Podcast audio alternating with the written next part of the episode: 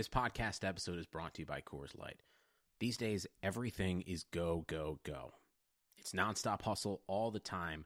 Work, friends, family expect you to be on 24/7. Well, sometimes you just need to reach for a Coors Light because it's made to chill. Coors Light is cold lagered, cold filtered, and cold packaged. It's as crisp and refreshing as the Colorado Rockies. It is literally made to chill. Coors Light is the one I choose when I need to unwind. So when you want to hit reset, reach for the beer that's made to chill. Get Coors Light in the new look delivered straight to your door with Drizzly or Instacart. Celebrate responsibly. Coors Brewing Company, Golden, Colorado. Hey everybody, welcome back to the Forever Mighty post-game show. Summer updates, news on Kesler, coaching changes, all kinds of good stuff. My friend Eddie, how you doing, man? Good. Nice to finally get back, I guess. I mean, we said that last time with the last show, but there's actually news. I mean, we thought it was going to be a boring summer, nothing was going to happen, and then things start pouring out. You know, like you said, some extensions with the coaches. Some interesting news on Ryan Kesler. I mean, a lot more, I guess, than we expected. Yeah, no, and it's a lot of, if you go across the internet, just a lot of people freaking out about the whole Ryan Kesler. So it'll be your kind of take on what you think about it and how the Ducks could possibly move forward. Obviously, we'll look at options, but how about the Stanley Cup final, huh? Jeez. Well, I mean, for one, for Vegas to actually still be here is ridiculous. And then for them also to be leading 1-0 in the series and doing so pretty easily, I mean, it just adds to the craziness of this run so far by them. And then the fact that they could still get better next year with some additions because their cap space is just ridiculous. I don't know. I'm rooting for Ovi, honestly, but I guess it's a nice secondary option if Vegas wins it because it's not like we're having a team who's already won the Cup winning it again. So I guess it's a win-win no matter who wins.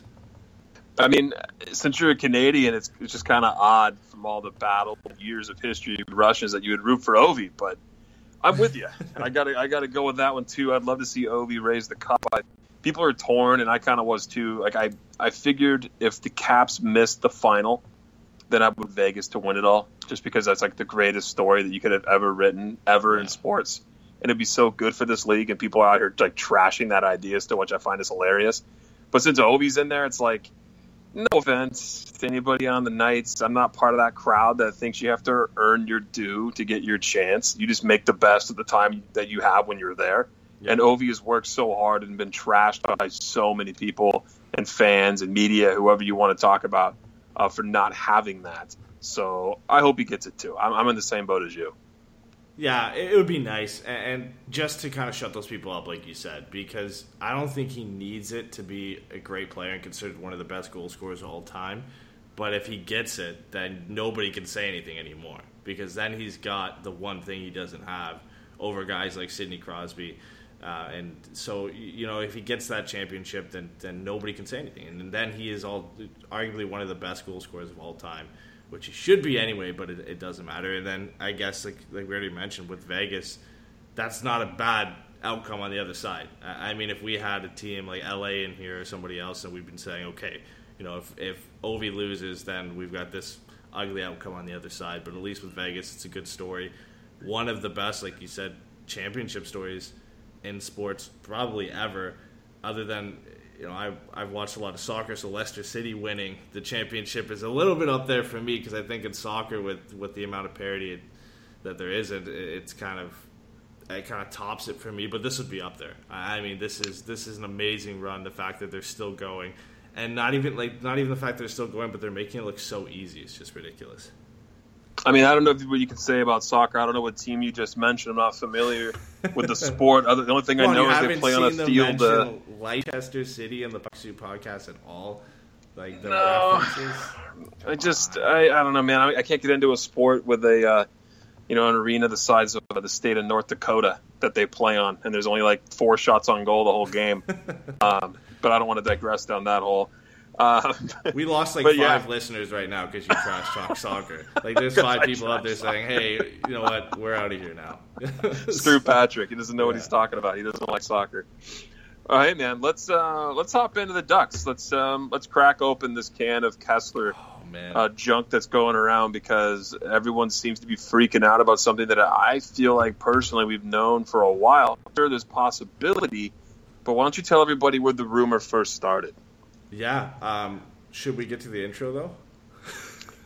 Dude, I did that one not on purpose. Yes, kick the intro and then kick me. I can't go this long between shows. Yeah, it's too much. All right, let's go off the intro. To get by Benning. Darnell Nurse left it in the corner, gets up center. Perry scores! Corey Perry! Lilia able to shake away from Solani. It's given away to Solani. Around in front. Score!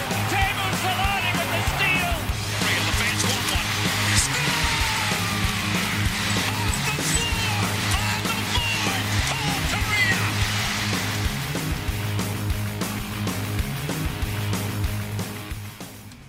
I think for next year we can just set up like a board on how many times we end up playing the intro too late into the show. I mean, to be fair, you get the hard job. You have to set up the show every time and set up the intro. I end up getting the easy job, just kind of riding in the sidecar. But I think we do need a running total next year. We can have some people bet on the over-under on how many times we're going to get past the intro. I mean, I only have it in 24-point bold font on my screen in front of me to remind me not to skip it, and I literally read right under it rather than reading it. So yeah, man, I got some problems.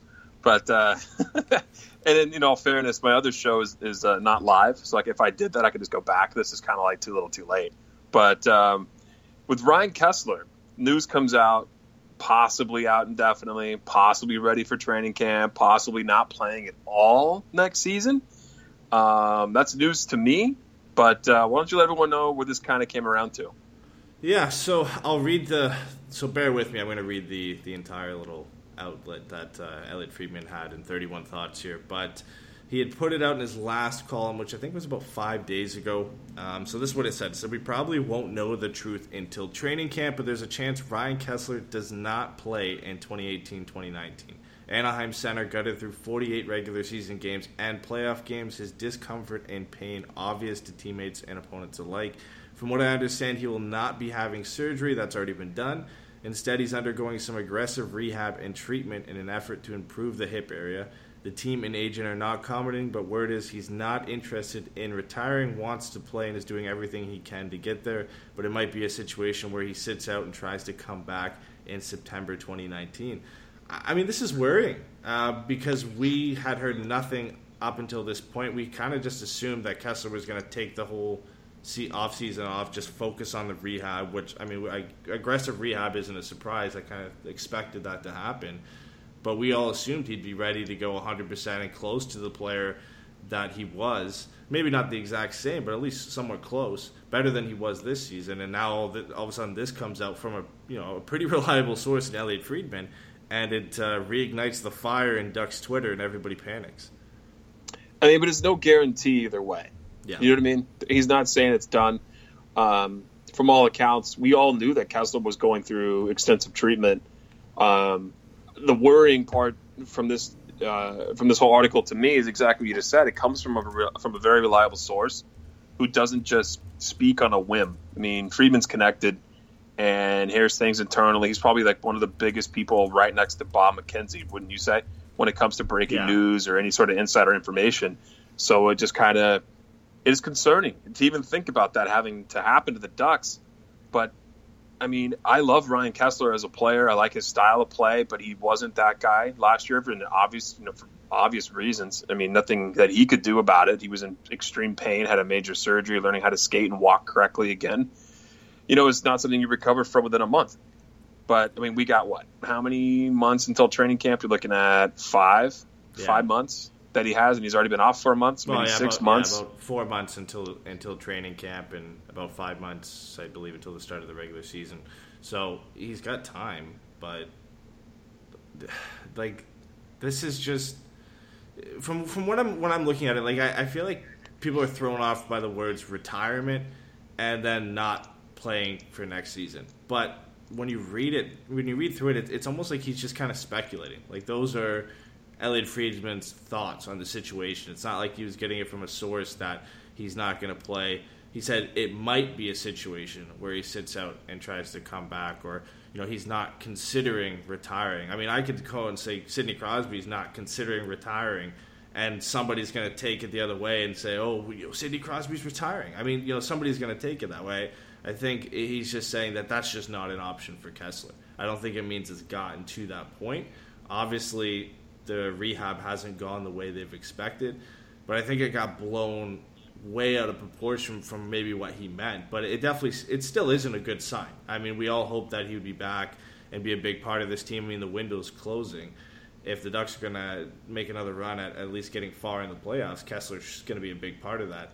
And the fact that he might not even play next season is it's worrying. And I understand the stress coming out of a lot of the fans. Yeah, but I think it's exactly what you said. It's a rumor. I mean, or maybe it was like mentioned, like, you know, that's a possibility that they were talked about. It's a possibility. It's going to take longer. So let's flip this on its head and let's talk about it as if it is going to happen. And this is a stretch. I mean, obviously you and I don't have any inside information. We're just kind of breaking this down as if this is going to be the scenario that the Ducks are going to be dealing with this summer. You've got Bob Murray, it's like cell phone number in your back pocket from meeting at Starbucks. Like, come on, you're telling me you don't have any sources into this information? You can't do a little bit of legwork and get us some background information? He would just say lower body injury and they're working on it. That's all he would tell me. True. You know, they don't want to get specific, even though the specifics are out there. Bob hasn't called me in a couple of months, so you gotta meet him up for another date at Starbucks. I got to hit him on Thursday, man. Tomorrow's the day. I'll be there in the morning, Bob. I know he's listening right now, too. He always tries to get inside info from us, what we know about the rest of the league. So Kesler is entering the third year of his 6-year deal with the Ducks, and he's got $6.875 million in cap space, a full no-move clause, a modified no-trade, but not to the last season, which is 21-22. If he comes off the books, it doesn't come off entirely, right? LTIR is going to probably take half or around half, my understanding. I know there's like a 35 and over rule where like it doesn't get covered. And I don't know how in-depth this feature is on Cap Friendly, but if you run... So that's with buyout. Yeah. With a buyout, if you buy out a guy's contract, when everyone was like complaining, myself included, about getting rid of Kevin Bieksa, like if you bought him out or something like that, like the cap hit is still there, but the financial part of it, the money side of it, goes away. I think with the long-term injury, I think that's what that works. It could be wrong. Completely covered. I think because I know like guys like David Clarkson and Joffrey Lupul and Nathan Horton, like they had some big salaries, but they got completely covered because they're on the long-term injured reserve. So I feel like if Ryan Kesler gets put on the LTIR, that the whole thing gets covered, obviously, until he comes back. Because I believe the Ducks got all of Patrick Eaves' salary off the books when he was on the long-term injured reserve. I mean, it's hard for me to go back and double-check that, but I believe that's the case unless a guy is 35 and over, and then there's a certain rule about putting them on the long-term injured reserve after that point and how much salary can actually be taken off the cap hit. I think the only way they escape his entire salary right now, for sure, is if he was to retire. But of course we don't. Or somehow if they trade him, but they can't. He's got a no move clause. So who in the Ducks pool of players would you say coming up or currently in the lineup would be able to slot in and take his spot then? Well, I mean the obvious one is Adam Henrique. Probably just slots up to second line center. Whether he goes right in there with Cogliano and Silfverberg or they mix the lines up, that remains to be seen. But I think he's the guy that easily fits into second-line center. And then it all depends on, I guess, from there what you do with third-line center, because you know, there's a couple guys coming up next year, and Troy Terry, who is a center by trade, might be a winger in the NHL, but he's a guy you could try at third-line center. I think the best option would hope that Sam Steel impresses in camp and can come in and step in at the third-line center. I mean, we were talking about him playing fourth line if he was going to play enough minutes, and now this opportunity, per se, opens up where he could get some third-line minutes with maybe a guy like Ondrej Kase or Corey Perry or Andrew Cogliano, or at least some capable players on his wing And he might get a very good shot out of camp. It all depends. I mean, this is all speculation, but those, you know, looking at the inside, those are a couple options I think that the Ducks could easily go to without moving the needle too much. I mean, would you want to see Rakell go back to center? You could, but I mean, I feel like that ship is kind of sailed. But you never know. I mean, he's kind of gone back and forth there until really this season, where he was a staple on the left wing with Ryan Getzlaf, and that didn't change. And then, of course, bringing in Adam Henrique and then having Ryan Kesler and Ryan Getzlaf, there was really no need to move him to center. That option maybe is still available, but he's looked pretty good on the wing. You know, why fix what's not broken? I mean, yeah, he was a center in junior, but there's a lot of kids who end up playing center in junior. They come up, can't cut it, and end up moving to the wing. It happens all the time, and I think for Rakell, you know, that could be an option if they want to have three quality centers. Like if they want Getzlaf, Rakell, and Adam Henrique, then that's a way they could go. But that limits their options on the wing a lot, and I'm sure we all loved how Rakell looked on the left side of Ryan Getzlaf. I don't think they really want to change that up and mess anything up there. No, especially with the option of Patrick Eaves coming back to take the other wing. I mean, that's something the Ducks have been trying to get a solidified top line since Perry's production, as we all know, is regressing season by season. And then what about the thoughts, and I don't think it's happening, but like, what are your thoughts on Kalle Kossila coming up, if this is the case for Ryan Kesler from the Gulls? I mean, he's the most likely guy that was in San Diego last year at center to called up. He was arguably their best player. But again, I think for those guys, him, Sam Steel, Troy Terry, I think it comes down to training camp, honestly, and who impresses more. He might have a slight edge over a guy like Sam Steel because he's played a couple seasons in pro hockey down in San Diego, and he's played a handful of games. I think he's played about 12 games with the Ducks. So he's got a little bit of experience that might win out if they're very close in training camp. But I'm sure the Ducks are eager to get Sam Steel in the lineup based off of not just his Memorial Cup play a couple weeks ago, but just based off his play with Regina in general and in the World Juniors. I think we're all waiting for him to get into the lineup. And if it's close, it's going to be a tough call. But he could. He honestly could. I think he projects more as a winger, just like I do with Rickard Rakell. I think even when Kossila came up, he did play on the wing.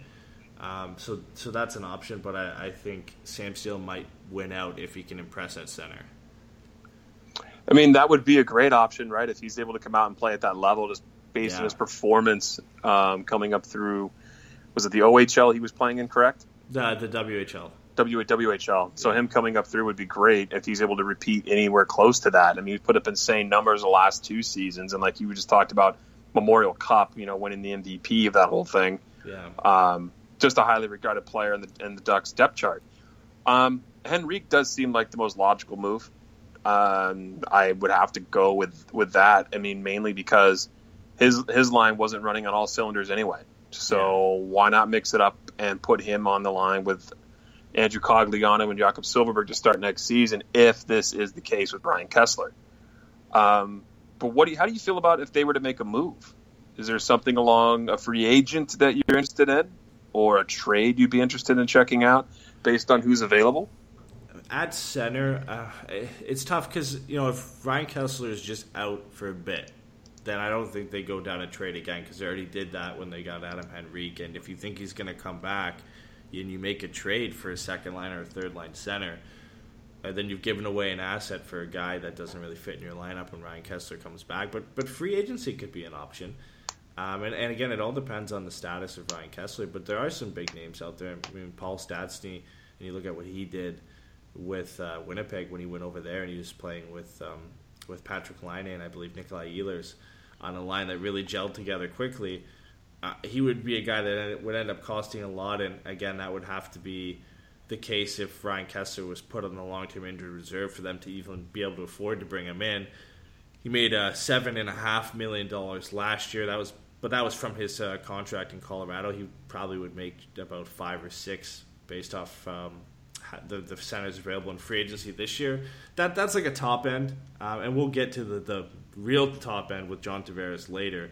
But there's some minor options, I guess. I mean, I don't know how you feel about these guys, but Tyler Bozak, Thomas Plekanec, Valtteri Filppula, Matt Stajan. I mean, they're not sexy names out there. Really, they're most of them, maybe other than Tyler Bozak, are borderline fourth-line centers. I don't know. How do you feel about a guy like, if you had to bring a guy like Tyler Bozak? I mean, he had 42 points in 80 games last year. He was making $4.2 million. I mean, he's a stopgap option, at least for now, at third-line center until Ryan Kesler comes back. But if you end up paying him $3 million, is it even worth it? I feel like it might be. He has, 98 points over his last 159 games.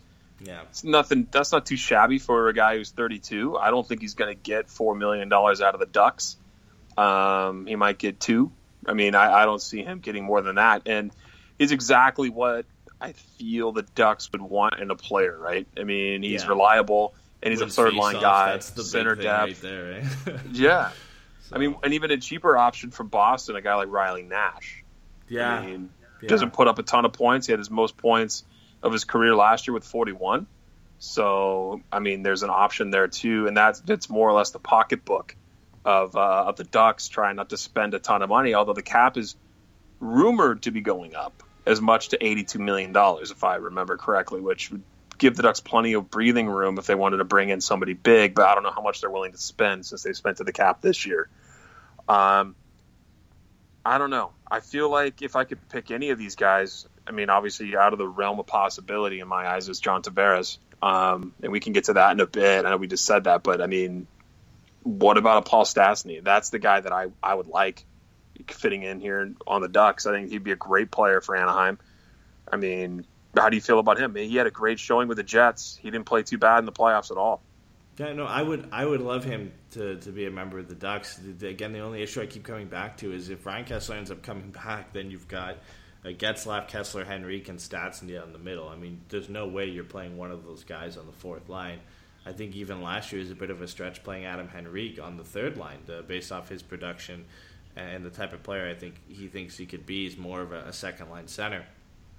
So it's tough. I mean, if Ryan Kesler either publicly, if it's publicly stated that he's out for the entire season, or if he ends up retiring, which obviously we don't hope happens, but that could be a possibility where then you have all that cap space and you can go out and you know, almost like for like in production, you could bring in a guy like Paul Stastny. That's a possibility, but I mean, let's be honest. I think the most likely option for the Ducks here is they go out and they get probably a fourth line guy for cover.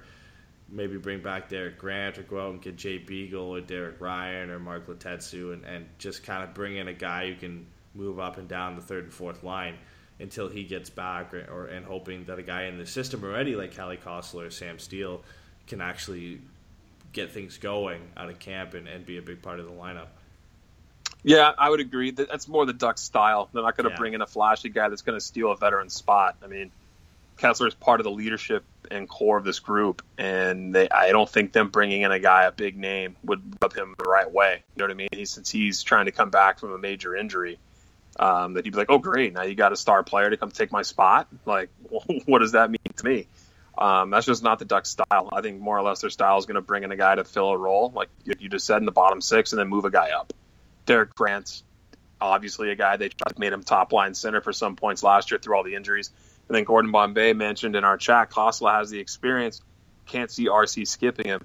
I'd have to agree with that, too. I mean, RC loves guys that have any kind of playing time in the NHL, and you know, he always makes the young guys earn it. And I think Kossila would definitely be an option if they can't go out and grab somebody to fill a bottom six role. They just bring up a kid. Yeah, and Chase hits on that, too. He says preseason could be the testing ground for replacements, and that seems like more the direction the Ducks tend to go. Is I think they have a lot of faith in the prospects they have coming up, you know, again, mentioning Kalle Kossila and Sam Steel and even Troy Terry and trying these guys out at center. And still, they have that backup option if they really want to go that way and move Rickard Rakell to second-line center. Again, it's not something I'd want to see, and even Connor in our chat said that he'd be against it, but that is a backup option for them if they want to go that route. If they're very desperate and guys just aren't working out. Sam Steel ends up not being ready. Kalle Kossila doesn't impress out of camp. Troy Terry's not working at center. Then maybe if it's too late after and you didn't get a free agent on July 1st, then maybe you move Rakell to second-line center, and at least you can do that for the time being until you either go out and acquire a center or find a different option to move in there. All right, well, let's talk about the sexy names.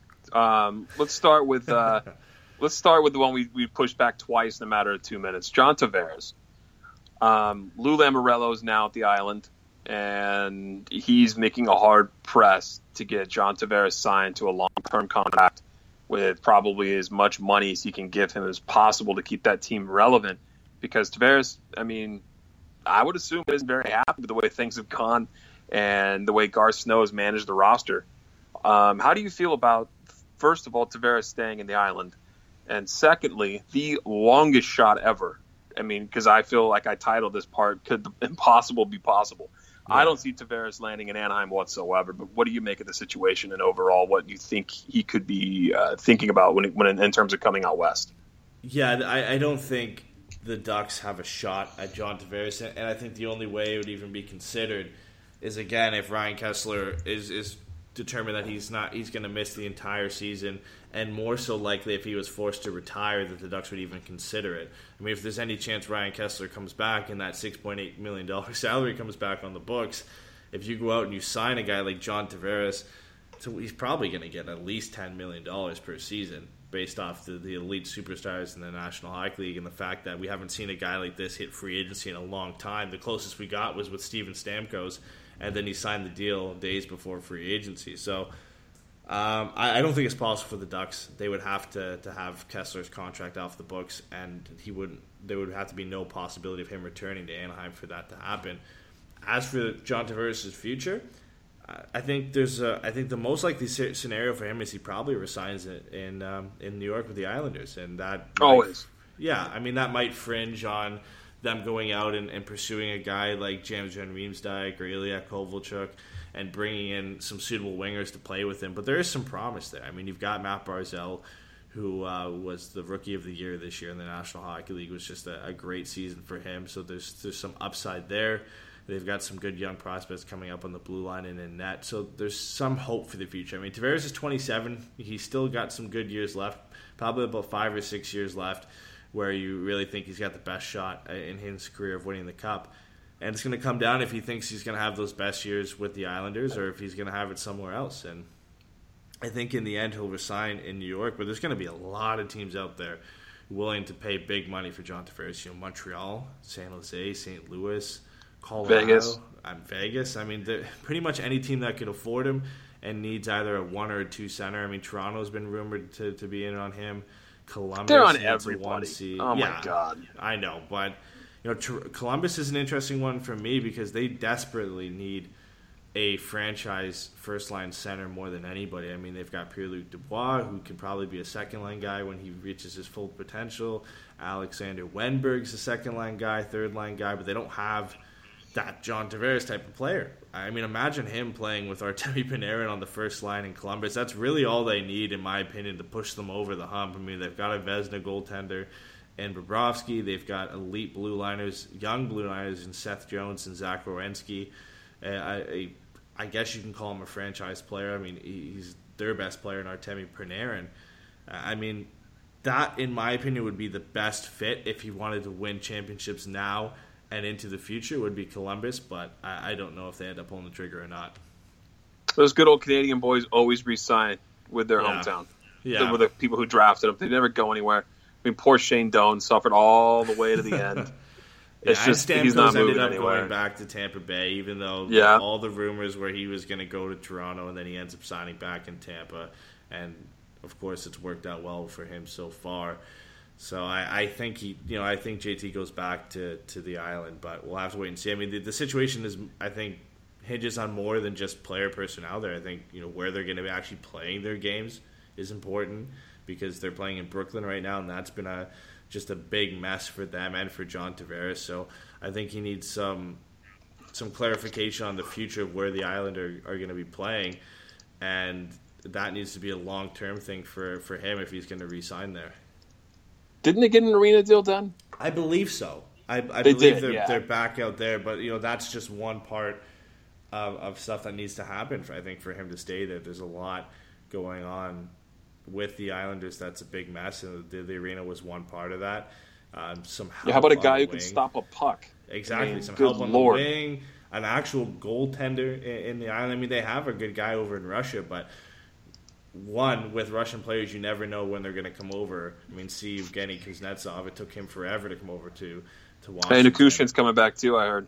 Yeah, but then with goaltenders, again, the development time for goaltenders is even longer, and you've got three great goaltenders in Russia right now, one for the Islanders, one for the Rangers. I can't remember where the other guy ends up playing for, but the time waiting for these guys to come over seems like it's even longer than waiting for some of the forwards to come over, and the Islanders need him now because trying to win with Jaroslav Halak or Thomas Greiss is just going to cut it, and you don't get these elite goaltenders in free agency.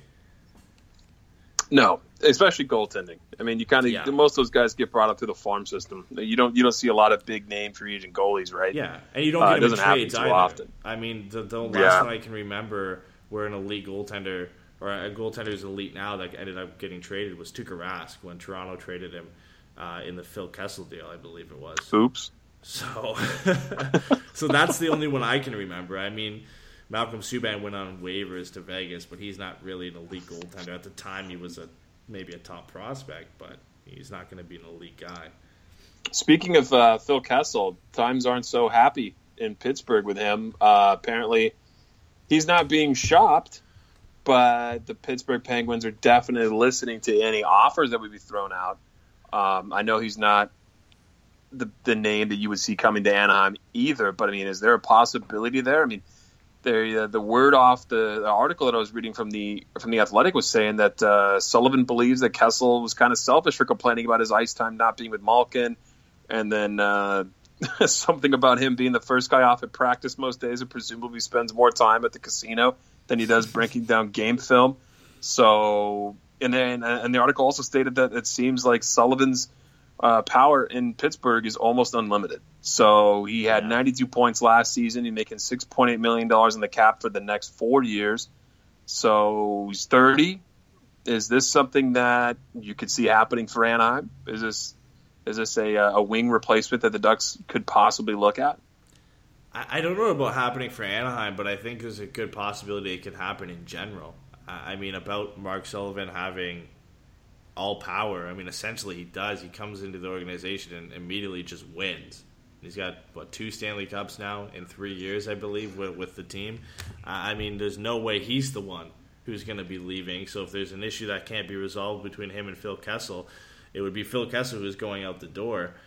And they would fetch a lot for him. I mean, he's been a better player coming over to Pittsburgh than when he was with Toronto. And he'll fetch a lot despite having a decent salary cap attached to him, and the Ducks could make it work, but it would take some crafty work by Bob Murray. I mean, I feel like Jakob Silfverberg would have to be included in that deal. They would want a defenseman. Yeah, for sure. Pittsburgh needs defense to relieve some cap. Jakob Silfverberg probably has to be a part of that, and then you would assume that Pittsburgh asks for a guy like Brandon Montour. To be a part of that deal, maybe Jakob Larson, but you would think they would want a more established guy to keep trying to win now. And I think Brandon Montour would be a piece they would ask for. And I don't know if I would do that, honestly. I don't know. It is a huge upgrade, Phil Kessel over Jakob Silfverberg, but then having to include Brandon Montour in there when we already have issues on defense. And then you also get older by bringing in Phil Kessel, and you have to deal with that salary now for 4 years. I don't think it's a smart move for Anaheim, but, I mean, realistically, it does make them better up front. Well, just make it easy and trade Corey Perry, like a lot of Dutch fans said. It's so easy to trade a guy with a no-move clause. I'd agree with you. I don't think he's going to come here. I think he's either going to go to L.A. because they have a really good danger dog. I don't know if you've heard about those in L.A. The hot dogs down there are awesome, bacon-wrapped dogs out in the street. Or New York Rangers. They also have a great street dog up in New York. So I think Phil the Thrill will end up somewhere. It's the hot dog. It's got to go. I was going to say, what about New Jersey? The Chicago dog's pretty good, too. No one likes New Jersey. They're all about I was going from a hockey side of it, and then I started catching on to what you were saying with the hot dogs, and then I was like, okay, I'm not going to even chime in here with anything. So He's going to go to one of those two. It's just got to be. But no, I don't see him coming to Anaheim. It's unfortunate that he's kind of soiling a good thing in Pittsburgh, because he's a huge piece there and has been a part of a lot of memories in that city, obviously winning cups. But be curious to see where he lands. But I'm with you, man. I don't see him landing in Anaheim either. Connor actually brings up a good point in our chat here that I haven't really thought about, and is that he said we should talk about Gibson's next contract, because he can actually sign his extension on July 1st because he's got just next year left, and then the Ducks have to re-sign him. And there's a good chance that they try and get that done this offseason to not have to worry about it when he's an RFA next year. Do you think they get that done on July 1st and get it out of the way with, if they don't go and hunt down a guy like James van Riemsdyk or some of the bigger name free agents?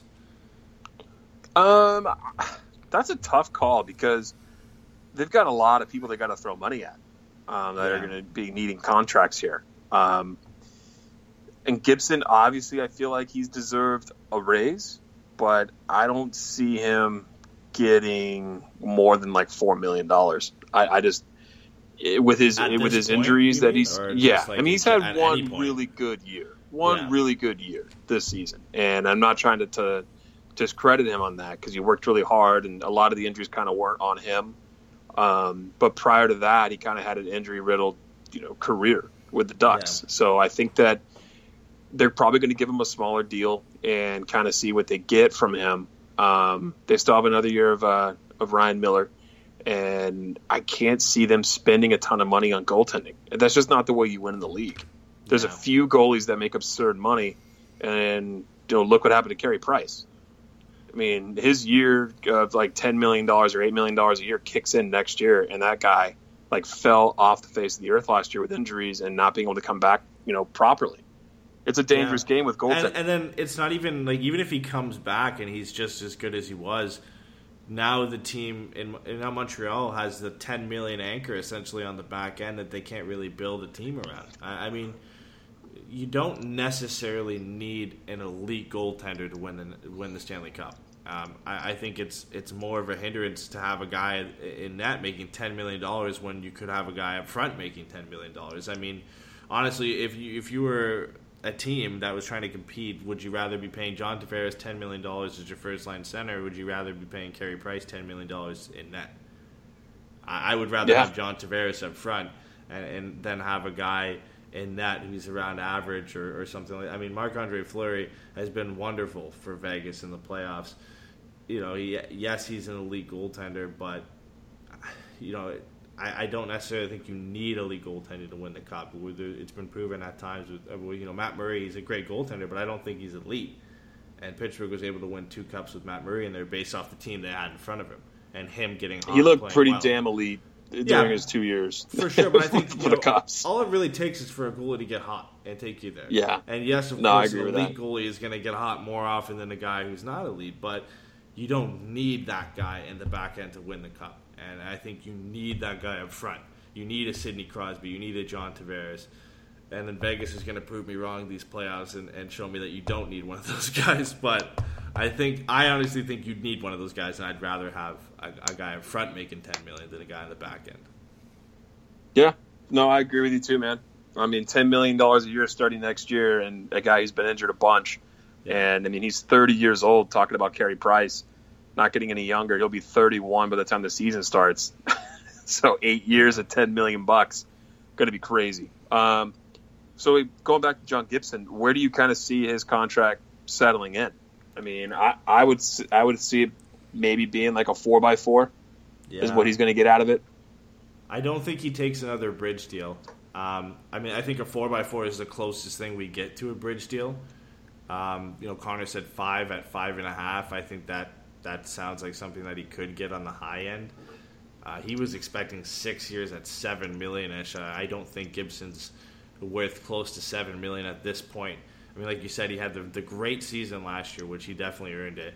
Before that, he had a pretty good season. He's gotten better year after year, but I think at this point, I don't think you throw $7 million at a guy who's injury prone like John Gibson and hope that he's going to continue to have seasons like this for the next 6 years. I think you need a bigger sample size of success and I wouldn't be comfortable really throwing more than 5.5 at him at this time. And even if that means not re-upping him on July 1st and just waiting it out till next season. He is an RFA, so you do have all the time in the world to wait. I mean, they waited with Rakell and with Hampus Lindholm as well, so by all means, they could probably just wait through the season, see how he does, see if he doesn't suffer any injuries, and if he has a similar season to this year, numbers-wise, then maybe he's worth the money at that point, and then you can wait and at least have that extra season under your belt in the sample size and make a judgment off that.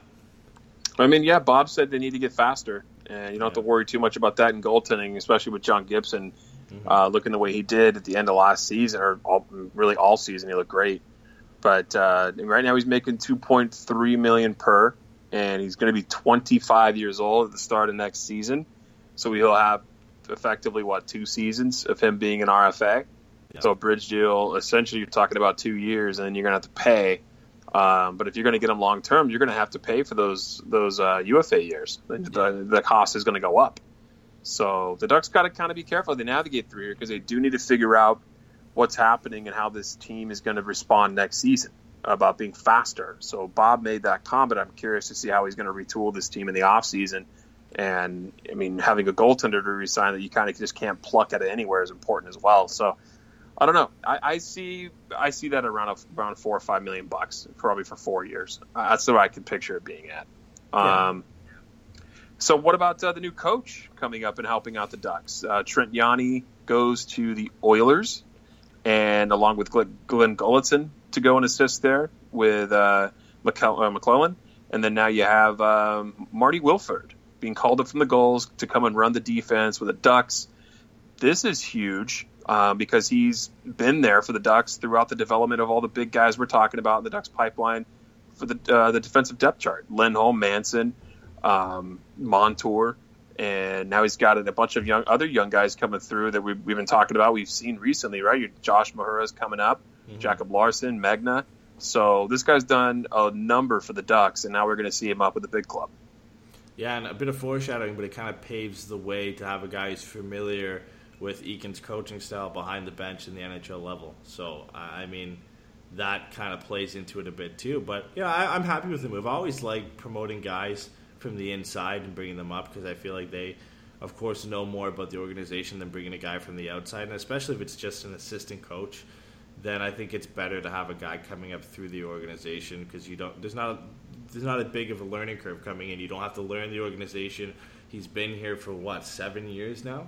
So, I mean, he knows the Ducks and the players on the Ducks pretty well. He's seen most of them come up through the AHL and into the organization, of course, playing in Anaheim. So he's got a lot of experience. I think it was a logical move to come in and replace Trent Yanni and take over the defensive side of things, and I'm excited to see what he can do. I'm hoping it changes some things up and we see some improvements on that end, because it was a struggle in the playoffs. And again, a lot of that comes to personnel, and the Ducks really didn't have a bottom pairing to really rely on, but it's a move for the future, and I think we'll see the benefits of that hopefully next season. Yeah, and that moves on to Dallas Eakins, your favorite Pokemon, as you talked about with me last night. I have a sound bit that I want to play, because I was waiting for this moment, and I have the sound bit, so I'm going to play the sound bit, and of course you won't be able to hear it, but everybody else can hear it, and I'm pretty proud of it. Who's that Pokemon? Okay, continue. You can continue now. Your favorite. I had to get it in there because it was bothering me yesterday, and I had to make sure I got it in there. Yeah, I had no clue what you were getting at. I'm not part of the Pokemon fan club. My wife knew exactly what it was, though, so it made me laugh. But he's coming up and getting a renewal. He had his first 3 seasons with the Gulls. 2 times went to the Calder Cup. Both times lost in the second round. Last season missed the playoffs, but he's done a great job with a team that's, as you and I talked about pre-show, especially on the forward group side. But he looks like he's getting a 3-year contract, and he's going to have some reinforcements coming in, and the likes of Max Jones, Sam Steel, and others. So this should be an exciting team down in San Diego. Yeah, I mean, he's getting an influx of talent. He really hasn't had a great team on the forward side of things down in his 3 years with San Diego. It's been more the defense that's kind of impressed, and of course Theodore Montour have been a big part of that the last 3 years that he's been there. But now you've got Sam Steel and Max Jones and Troy Terry all coming over, and then on the blue line you've got Josh Maher, who's likely to come over as well.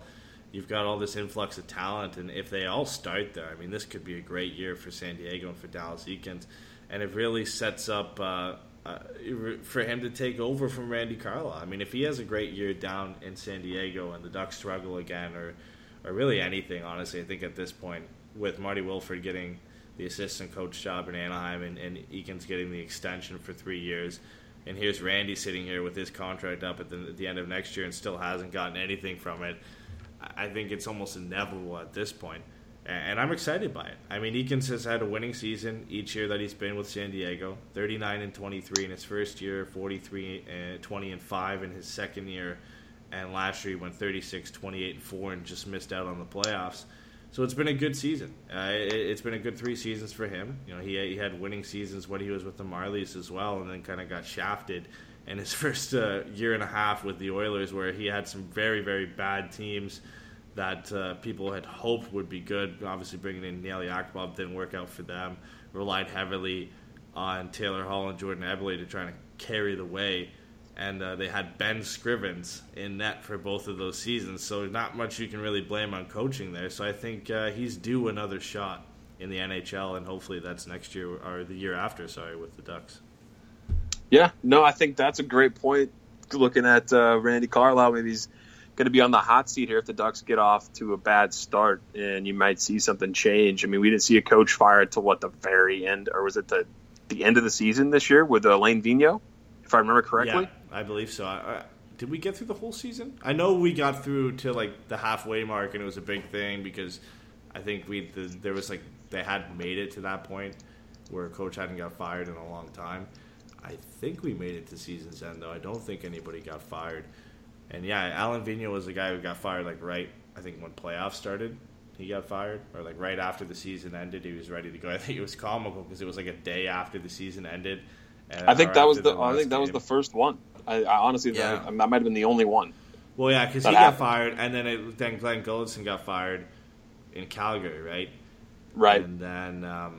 I think that was it. I think aren't those the only two guys who got fired? There was a couple. And then off the top of my head that I could think of, yeah. Yeah, there's Lou Lamorello was let go in Toronto, but that he's a general manager, and Carolina. Oh, Carolina shook up their coaching staff too. Bill Peters got Dallas too. True. Dallas Hitchcock retired, so Dallas lost a coach as well. Right, but that was planned. Yeah. So, but still, there was a couple things there with guys moving around, and Who just signed the coach out of Boston University? The Rangers. Oh, the Rangers. Right? So yep. It was the Rangers. Okay. So, yeah. So there was 4 coaching jobs that shifted, but it was until the offseason. So, yeah, I mean, Randy could have his hands full. He gets the pass for the injuries this year. I think Bob Murray does, too. I don't think ownership's going to look to get rid of him.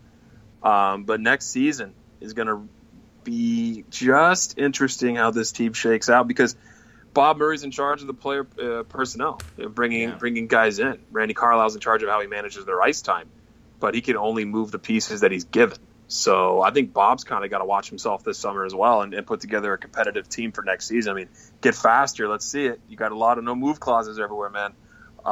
You'll see how that works out for him. But, I mean, I wouldn't mind Dallas Eakins coming in and taking over if things got shook up. And I think by bringing in an assistant coach, that would just make it that much easier because you don't have to worry about cleaning out an entire coaching staff. You just got to worry about replacing the head coach. Yeah, an interesting thing that I saw yesterday, I think, that Bob was saying, was he said that the difference between the Ducks and the Sharks in that series was fourth-liners like Marcus Sorensen and Melker Karlsson and those types of guys. So it's another quote that kind of confirms what he's looking to do this offseason is add speed and then just add some depth to the fourth line, because the Ducks' fourth line wasn't great. They got nothing. Captain Canada and Jason Chimera, who are extremely fast players. Yeah. Well, he goes from that. He goes from saying, he goes from getting those two guys at the deadline to then saying, oh, we should have had guys like Melker Karlsson and Marcus Sorensen. Well, then you should have gone out and got some of those guys, or brought a guy like Kalle Kossila from San Diego, or Kevin Waugh, and then had some guys like that on your roster. I mean, you have guys like that down in San Diego. So it's tough to sit there and complain saying we didn't have those guys when you probably could have called up those guys. Yeah, come on, it's science. You know, you just got to figure out what you need and bring it up. It's in the system. I mean, whatever. Bob made mistakes. Hopefully, you can clear those up this summer. Do you want to get over to some listener questions for social media? Yeah, sure. I'll have to. We got a couple on Twitter, and I think we got one on Instagram yesterday. So let me pull up the Twitter ones here. All right, so we had Alex McKay asked, he said, how short is Randy's lease this year, and will he get another free pass because of injuries? I would say his leash, they got it. You can't have, if everyone's healthy and they have an October like they had last October, he's in trouble. Yeah. And then I don't think they're going to. Injuries again. No, the injuries are done. You can't. You know, say Ryan Kesler is going to give him a free pass if it turns out that the Kesler news or rumors are going to come true. There's plenty of people that can step in and kind of fill that role partially until he's healthy or replaced with somebody who's equally as talented, if that's the case. But, yeah, I don't think the injuries are going to matter. And he's got to put this team up and perform. They got to be near the top of the division for the first half of the season for him to be okay. Yeah. What happens if they win the Cup? Like, does he just get signed long-term for 6 years? And then he's just here for the bad days that follow after that? And then we're sitting here saying, well, why did Bob Murray do that and sign him for 6 years? And, I mean, it would be great. You won the Cup, yeah, but then you also have Randy Carlyle signed for 6 years or whatever, how long he gets signed after that. If the only way that they even get to that point next season with the Cup is if everyone has insane... Right, an insane run. Everyone gets hot, and they know how to be disciplined, and that's one of the biggest problems the Ducks have is staying out of the damn box. They can't do it, and it goes all the way up to management. They love this big, buff grinding game where you run guys, you yap all the time, you give guys little whacks, and it's a culture on that team that it just goes up to management. And I feel like Randy Carlisle's a huge part of that. You got to rein your guys in. Who cares about who's the captain or alternate captain? I mean, you got to bring these guys in, and that can't be okay. I mean, they had an atrocious Game 3 against the Sharks in the playoffs that was out of control. Like, what the hell was going on there, Randy? Bring your guys in. Guys have to get hot either. I mean, like the young guys like Steele and Jones and Terry would have to fill in the lineup and like do well. I mean. Like Gwen Bombase in the chat, he said, win the Cup. I'm more worried we might not make the playoffs. I mean, that's essentially where the Ducks are at. I don't actually think they're going to win the Cup, but I could just imagine a scenario where they do, and then Randy Carlyle gets like a 10-year deal, and we're all sitting here crying for the next 10 years. Like kind of what happened up in Long Island when the owners gave Gar Snow that insane long deal as a general manager. Yeah. But, yeah, I was just trying to take that and run with it because I just get frustrated anytime someone talks about how, Randy Carlyle, what if he stays? Like, God, please, no, because he's just not good. He's just not. Yeah, Alex had another question here. We kind of handled it a bit, but he was asking us what we could tell him about the new assistant coach and what we predict the D pairings to be in October based off that. You're going to get a healthy Cam Fowler, so I feel like you're going to see Fowler.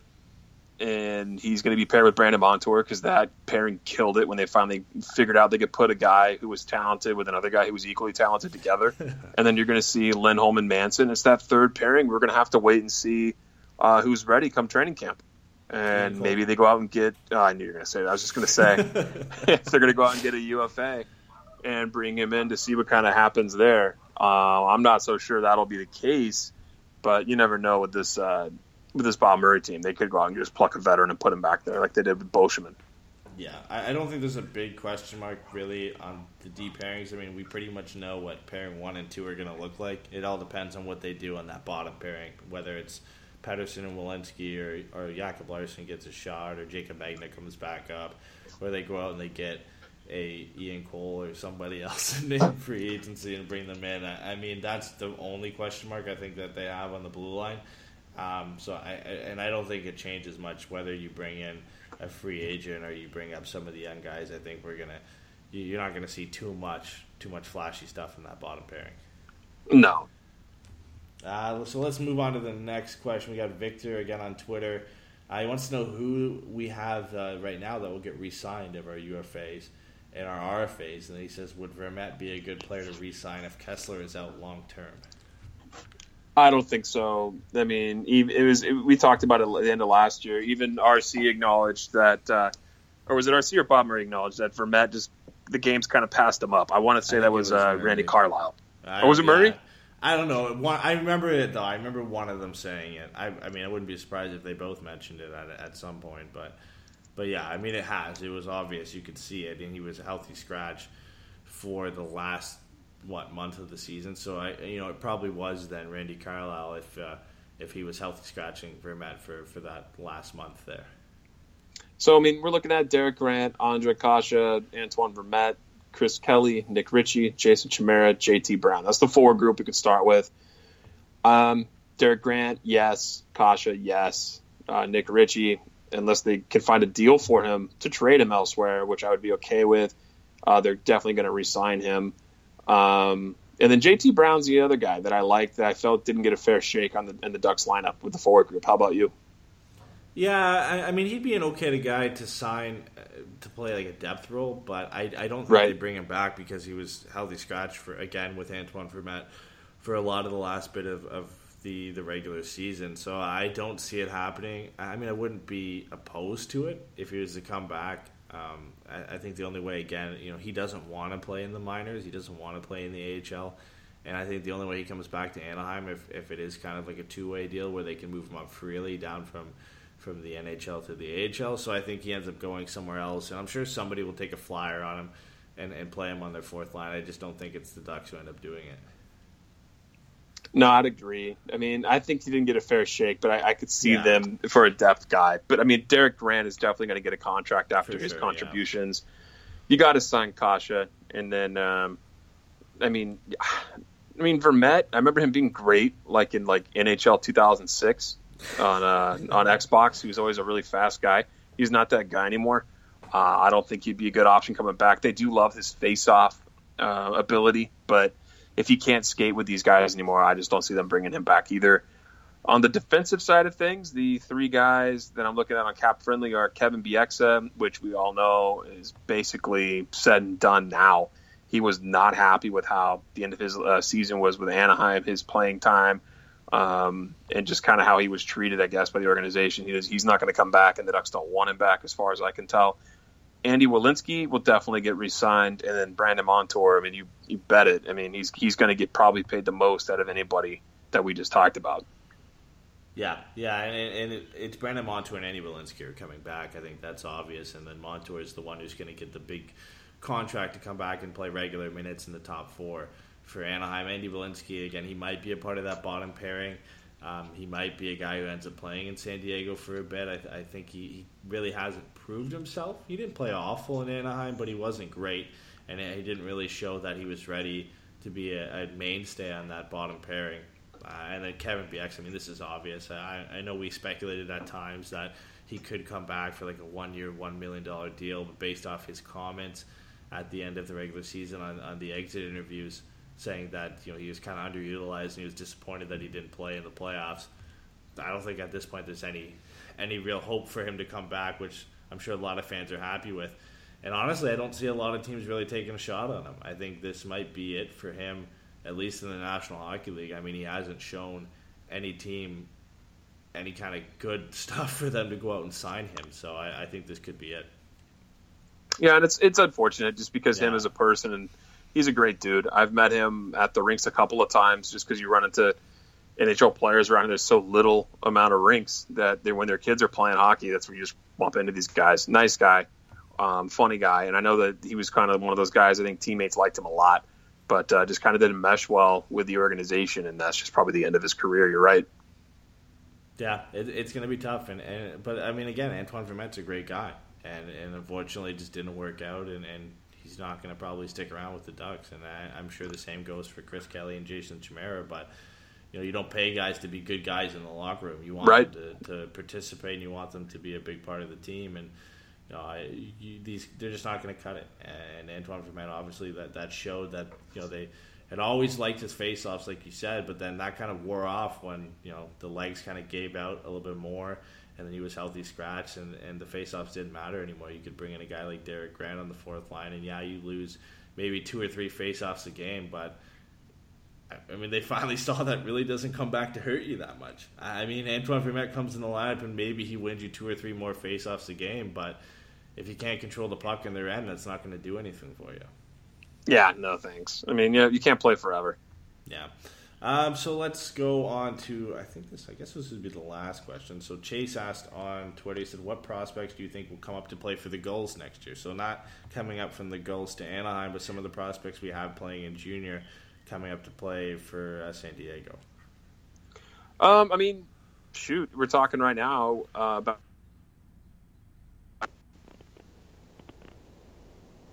sorry, you cut out there. Comtois, is he somebody that the Ducks would bring to the Gulls, or is he still too young? He's going to play in junior. For Comtois, he still has junior eligibility. He's only 19, so and he just got traded to Drummondville from Victoriaville, so he'll actually be back with a different team, but he'll be back in junior next year. Same goes for Antoine Morin, who, after winning the Mem Cup, gets traded to Halifax, who's hosting the Mem Cup next year, so he gets another shot at it no matter what. So both of them will be back for sure in the QMJHL next year. But we're looking at Sam Steel and Max Jones coming in, right? And then what about Josh Mahura? I think he on defense he's lights out, right? I mean, he's been playing really, really well. He's an offensive defenseman, so that should be exciting for the Gulls to have on their team. Yeah, I mean, they haven't really had a guy like that since Brandon Montour and Shea Theodore were down there. You know, that a guy that can really drive play offensively on the blue line. Of course, Jakob Larson has been good down there, but he isn't that type of player. He's not an offensive defenseman, kind of power play quarterback. And Josh Maher is more of a two-way guy anyway, but he kind of has that offensive flair, I think, that a guy like Jakob Larson doesn't have. So if they're both down there with maybe even Patterson or Walensky, and you have those four guys down in San Diego to start the season, that's a pretty good top four to have down in the minors. And then as guys we've already mentioned, you know, Max Jones, Sam Steele, Troy Terry could all be down there. And another guy is Jack Kopaka, who I believe he's now not eligible to play in juniors unless Sault Ste. Marie brings him back as an overager, is another guy up on forward who can come down and play for the Gulls this year coming up. And he's a goal scorer and had a great season and great playoffs with Sault Ste. Marie in the OHL. So that's another guy that they can bring in. So they've got 4 forwards coming in that could probably jump right up into their top 6. And then you've got Josh Maher, who immediately becomes one of your best blue liners down in the AHL. So a lot of talent coming to San Diego. It's going to be an exciting season there because most of them are going to be playing there all year. I don't think other than maybe Sam Steele or Max Jones, most of them won't be making a jump up to the Ducks. I mean, Jones, as we talked to him, very hungry to play for the big club. I mean, yeah. He said he would enjoy playing in San Diego too, obviously, but he loves the pro game, so he's excited for the AHL and the NHL. So, I mean, I would love to see him in a Duck sweater, but we'll see how that shakes out along with Steele. We're just excited about those guys, but for sure going to San Diego. Yeah, and the last question we had for Twitter, I mean, we kind of already answered it, but Ricky asked us, what is the possibility of the Ducks making any deals with the cap possibly increasing $3 to $7 million? I think it gives them some more flexibility to go out and maybe get a guy you didn't expect them to get, whether that is a guy like Paul Stastny, as we talked about, if Ryan Kesler isn't able to go, or even James van Riemsdyk, if they want to go that route and bring in a proven goal scorer. I mean, he's going to get paid this offseason because of the season that he had with the Toronto Maple Leafs and the fact that he's probably one of the best wingers available in free agency, but that could be another route they go with having some of that extra cap space. I mean, the Ducks looks like they're projected for next season, barring obvious signings we already talked about, they're going to have about $9.2 million in cap space, and that's at the current projected cap. I mean, not talking about the $82 million limit. So if you were to tack on another $7 million, then they have some real play money to go with. They're definitely not sitting in what Vegas has, which is $24 million, if you're not counting about the increase that the league is projecting. But, yeah, you really got to look at who they got to sign at home. They got a lot of guys they got to get cash out to. So, and John Gibson could cost an arm and a leg. We don't know how Bob's going to work that. But, yeah, we kind of went over a few of those guys a couple of times. I know you were real high on Ian Cole and James van Riemsdyk. has been a name that's been floating around the Ducks for years, and he just hasn't come over. And he just had a big year, so he wouldn't come over at a cheap price. Yeah, and I mean, that does it pretty much for the questions. I think one of the last things, at least for Ducks News, we have to hit on is the Memorial Cup, which was a great tournament. And the Ducks had a lot of guys there. They had Antoine Morin there, Sam Steel, who was the tournament MVP, was just excellent at that tournament. And Josh Maher as well. I mean, he had a great tournament. He was one of the best defensemen at the tournament, probably besides only Noah Dobson, who is a guy who's expected to go in the top 10 in this year's draft. So it was a great showing for the Ducks prospects in the Memorial Cup. Obviously, Antoine Morin ends up winning the tournament over Sam Steel and Josh Maher, but just a great showing from those three, and it was an exciting tournament to watch. No, man, I caught pieces of the games, and because I was busy watching real hockey. I know you Canadians love your Memorial Cup. I'm just teasing. No, I mostly watched the Stanley Cup and whatever playoffs were going on. Over the Memorial Cup, but I did catch a few of those pieces of the games. I like the ending of one of them where the puck went in, but they didn't count it because it was offside. That was the game, the Regina Pats going to the final, right? I believe that was their game. Yeah, their game against Swift Current. They were up 5-2, and then Swift Current brought it back to 5-4. They went up 6-4. Swift Current scored with about 30 seconds left to make it 6-5. And then, on a real cheap penalty call, if I remember correctly. Yeah, and then with 0.1 seconds to go, the puck had come out across the blue line, and they shot it on net. And the Pats were already celebrating, and it actually went into the net with 0.1 seconds left. But since the puck had crossed the blue line and the shot coming back in, there were still players from Swift Current in the zone. It counted as offside, but that would have added some extra drama if that rule didn't exist. And they were celebrating too early, and then they ended up getting the tying goal on a shot from outside the blue line. That would have been amazing. I would have just wanted them to forego that rule just to see the story on that. I mean, the amount of heat those guys would have got for celebrating early and then getting scored on with 0.1 seconds left, that would have been insane. It would have been hilarious. It just doesn't happen. But yeah, I mean, that pretty much wraps it up for the Mem Cup. As I mentioned already, Antoine Morin was actually dealt to Halifax per a trade that actually had occurred in around Christmas time, and then it didn't come into effect until the season was over, until his season was over. So now he's part of the Halifax Mooseheads, who are a great team and host the Memorial Cup next year, so he'll be going back. And then Maxime Comtois was dealt from Victoriaville to Drummondville. So a couple of the Ducks prospects being dealt. And then Antoine Morin also signed his ELC with the Ducks. So a busy week for him. He ends up winning the Mem Cup, getting traded to a team that hosts it next year, and then also signing his entry-level contract with the big club. Yeah, you know, why not win the Mem Cup and then come out and make $775,000 a year? Sounds like a really good week. At it next year with the team who's hosting it. So yeah, it's a pretty good week for him. Well, hey, man, that's it from me. You got anything else you want to touch on before we wrap? I think the one thing I want to touch on, it's not necessarily Ducks-related, but we have to dive into it because the Ducks were in on him at the trade deadline, is Evander Kane signing his 7x7 deal with the San Jose Sharks, which was insane, to say the least. I mean, that's a lot of money, even for a guy as talented as Evander Kane is, but with all the issues that are perceived, I guess, to be in the past, you now have him locked up with the Sharks, who really aren't getting any younger, at 7 years and $7 million. I think that takes him until he's about 35 or something around there, or 33? I think he's 26. Yeah, so I think it takes until he's 33, and he'll be making $7 million all the way across the board. How do you feel about that deal? I think it's a big overpayment for San Jose to get him back. I mean, Buffalo was happy because they get a first-round pick now, I believe, at next year's draft. So, I don't know. I mean, I would have been okay if you got $7 million a year, but at like a 4-year rate. Yeah. I mean, when you get him until he's 30, but to pay him into his 30s, 7x7 is a lot of cash for a guy who has never hit 60 points. He's only been a 30-goal scorer once. I would rather have a Rickard Rakell on the team, and Rickard Rakell's been able to hit 30 goals.